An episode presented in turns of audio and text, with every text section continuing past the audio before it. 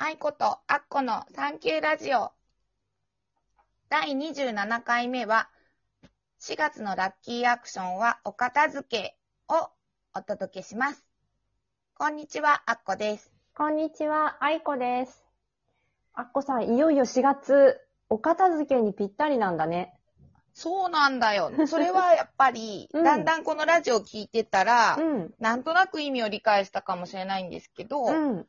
2021年をね、足すとですね、うん。はい、9。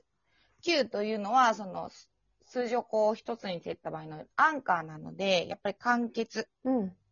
ということで、うん。あの、いらないものはもう捨ててしまって、うんもう徹底的に片付けるうん。というのがどうもラッキーアクションだと、先生には言ってますね、これね。うん数比術のね。つまり5月からまた1でまたね、戻るってことだよね。戻るというか、新しいステージに入っていくってことだよね。やっぱり、あの、まあ、まあ、農作物でも何でもね、うんあの、全部抜いて、うんゴミ取って、うん土壌を良くしておいて、そこで種をまくことでよく育つっていうことで、こう、なん、なんていうか、あれもこれも一緒に植えることはできないのでね、んそういう意味でも、土壌整理の時って感じですかね。うんなんで、お片付け、すっきりしておくことが非常に大事と。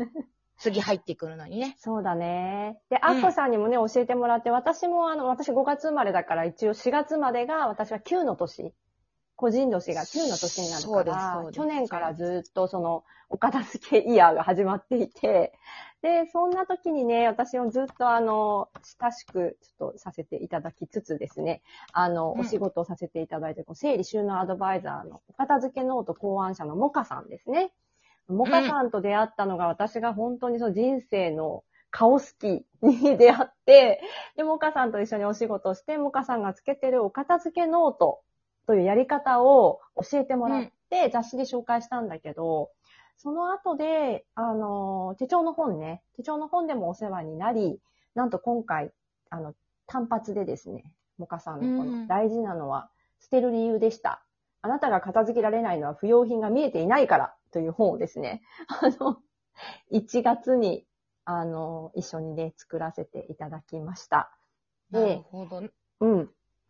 このなんかでも今、うまあ多分アマゾンとかでもすぐ出てきそうなんだけど、うん、なんか今なんかなんだろう、ネットのニュースで上がってたのをうん、ちらって見てて、うん、なんかそれでちょっと抜粋してその何？どんな本だよ？みたいなの書いてあって、うん。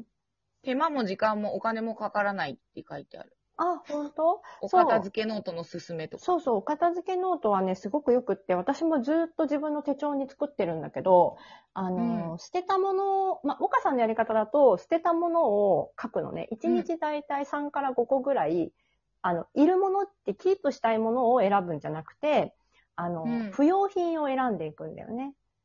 で。そう、最初は本当にゴミみたいなものから始めちゃって、例えば冷蔵庫の中とか開けて、賞味期限切れのものないかなとか、こう、納豆のこうパックのね、こうちょっとなんか、からしとかね、使わないものとか、ちょっと置いてないかなとか、そういうようなものから始めてもいいんだけど、それを、なるほど。あの、捨てたら、いちいちね、書いていくんだよね。その日付と何を捨てたっていうことと、その理由を必ず書くっていうのをやるんです。で、えー、それちょっと私的にも、うんあの、私もまた、うん。今9なんですよ。そう、え、今年が9なの？そう、2021年の私4だからさ、そうなんだ。9なんです。うんなので、うん。やってみます、4月。そう。ね騙されたと思って。でそう、そう、騙され、またね、出たね、騙された。そう。あの、そう。で、まあね、モカさんのこのちょっと本からね、あの、読ませていただくと、例えば、ボールペン、インク出ない、サインペン同じくとかね、理由がその、一緒に書いてあるのね。で、郵便番号が5桁の茶封筒、理由は古すぎとかね。で、うん。うんうんこういう風に書いていくうちに、なんかちょっわかると自分でもなんかツッコミみたいになっていくんだけど。だでも、すでにもう突っ込めるもん。だってあの、あるもん、私も、カスカスのやつが。ただ、なんで捨てれへんかって、もう片方が使えんねうーん。ん。あの、太いマジックのさ、うん。細い方が使えるとかさ、あー。でもじゃあそれでそれ使ってる？ってどのぐらいの頻度で使ってる？とかね。使ってない、全く。そう、そう、そういう風にとなっていくのよね。あとほら、も、喪中の時のうん。薄い筆ペンとか。あー、薄墨の一ね。回しかさ、うん使わなくうてん。とか、うん。そうね。そういうのなんか文房具意外に難しいんだよね。うん、そう。だからやっぱり冷蔵庫にしようかな。そう、なんか冷蔵ね、庫もちょっと難しそうだな。あ、でもね、その最初は目についたところからでもいいんだけど、なんかよく他のお片付けの人も言うんだけど、手に取ったものは元の場所に戻すか、あの、捨てるかとか。そう、使うんだったら元の場所に戻すし、元の場所に戻さないんだったら捨てる、手放すとか、やっぱりそういう、難しその辺にでポンポも、ン置かないっていうのはある。なるほど。物の置き場を決める。うん。私は、なんかその、不明ボックスみたいなのがあるからさ。うーん。大体、なんか、私だから多分、私の友達とかは、うん。あっこちゃんとこってほんといつも綺麗だねって言われるのは、物の場所が決まってるから、うん。まあ、帰る場所があるから、うんお片付け的な論にはなってんだけど、うん。その捨てられないわけのわからない、うん。捨てられないものも入ってるからね、うん家、文房具は文房具のとこにあるし。ね。うん。だけど、なんか、例えばこう、いただいたお菓子で、箱の中に数個だけ余りましたとか言うと、うん。そのなんかちょっと、なんていうの、カゴみたいなやつ入れるじゃん。ああ、そうだね。ちょっと。うんうんうんそしたらそこにい、なんか知らんけど気がついたら、ちょこちょこしたお菓子がいっぱいになって、うん。誰、どうしたらいいんだろうって思思ってて、で、まだ食べれるしなってまた戻すみたいそう。な。で、そういうのも手に持って、もう今日食べなかったら捨てるっていう覚悟を持ってね。そう。だだいたい1日1個だったらできそうじゃない？その毎日ちょこちょこっていうのが結構ポイントで、お片付けノートの中では。いそうね1個でもよくって、でも必ず理由を書いていく。そうすると、あ、なんでこんなの取っといてたんだろうとか、あとはだんだん最初はゴミみたいなものから、少しずつゲーム感覚でちょっと楽しい、あ、ないかないかなっていう風な意識に変わっていくっていうのはあるかなと思います。うん。そう、そうね。捨てなくちゃみたいになったらちょっとあれだけど。そうそう、一個入れ物。入れ物を捨ててあったとかないの？あ理由を書くから。だから理由をやっぱあり捨てる前に書くから、これなんでいらないんだろう。捨てたかったからとかはないんだあ、ね。捨てたかったからでも大丈夫だよ。もう必要ないとかね。使わないとかあもう古いとか、カビてるとか、穴開いてるとか。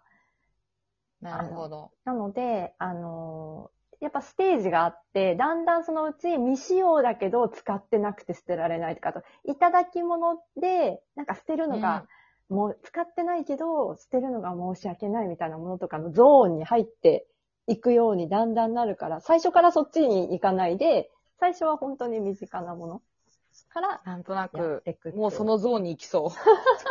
そう、最初そっち、最初からね、クローゼットとかやり始めちゃうともう収集つかないから、いや私なんか基本的にその、愛子ちゃんは知ってるけどさ、うんラストに4持ってるから、もともとお片付けが全くできない人だったって、前ね、うん言ってたね昔言ってて、だから結構もう習慣化しちゃってるんですよね。うん。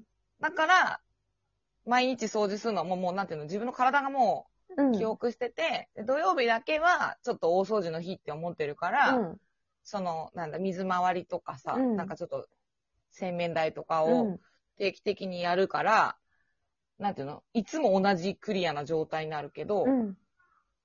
いつもいらないものも同じ場所に戻っていくっていうこと。な、例えばその、なんかそう、なんか紅茶の、うん紅茶とかコーヒーはこの缶ってうん、ある思ってるね。缶が結構でかいのね。うん。いろいろ入れてっちゃって、うん結果、いつの紅茶なんだこれっていうのは結構あるかも。そう。割とね、だから書くって結構大事で、もうね、あっこさんも気づいてると思うけど、書くといろんな気づきが出てきたりするから、やっぱりこのポイントは、その、もかさんのこの片付けノートというやり方が、すごくね、あの、いいと私は思っています。別にその逆を言うと理由がないものは、書き出せないものは、まだ自分の中でお別れするようなものじゃないというふうに判断できるし。うん、なるほど。うん。もかさんあれなんか今その、見てるんだけど、うんあの、ウェブで。うん。お若いですね。うん。すごい素敵な方です。1日5分とかうん。だったらいけるかもね。そう、あの、本当にね、ねあの、片手間でやるのがよくって、やっぱ大掃除とかってなるとすごい大変だから、まずは、掃除も順番も、まずは不要品で物を減らすことが一番最初で、その次が、あの、掃除。物を減らすと、うん埃とかがどんどん見える、見えやすくなってくるから、やっぱり掃除したくなってくる。で、なんか、最後が収納という順番です。なんか、ちっちゃい子供がいるといいかも。でも、ワンちゃんがいてもやりやすくない？うちほんとさ、だからだから逆に物を増やさないんだよね、もうすでに。ああ、うんうん。なんか、あの、もうある分だけにしたいみたいね。な、っていうところがあるから、そう。うん。うん。ちょっと、なんか、まだ片付けんのかって感じだけど、いらないものを捨てるっていう観点でいくとありそうな気がしますね。うん。ちょっとやってみようかな。で、なんかそうすると今度大事にしたいものがどんどん見えてきて、やっぱりあ、うんもっとこれ大事にしてあげようとか、あ、もっとこれ磨いて使ってあげようとか、やっぱそういう気づきにもなってくるから、自分の中で何が必要で、どういうものは自分が好きで、どういうものをあの身近に置いて生活していきたいかっていうのもとってもよく見えてくるっていう、なるほど。いい側面があります。うんまあちなみに、うんこの数比の先生は、迷ったら迷わず捨てる、片付けるって書いてある。迷わず、いいのか、この理由はと思ったけど。数比の方がバッサリですね。数比の方がひどい。これ絶対、後でなんでないんだろうってなりそうな、ってなりますので、それはまあ、モカさんのやり方にやったらいいかなと思います。そう、まあね。やっと、4月になったら動き出すしね。うん、おすすめです。絶賛発売中ですので、主婦の友社からよろしくお願いします。アマゾンでも買えます。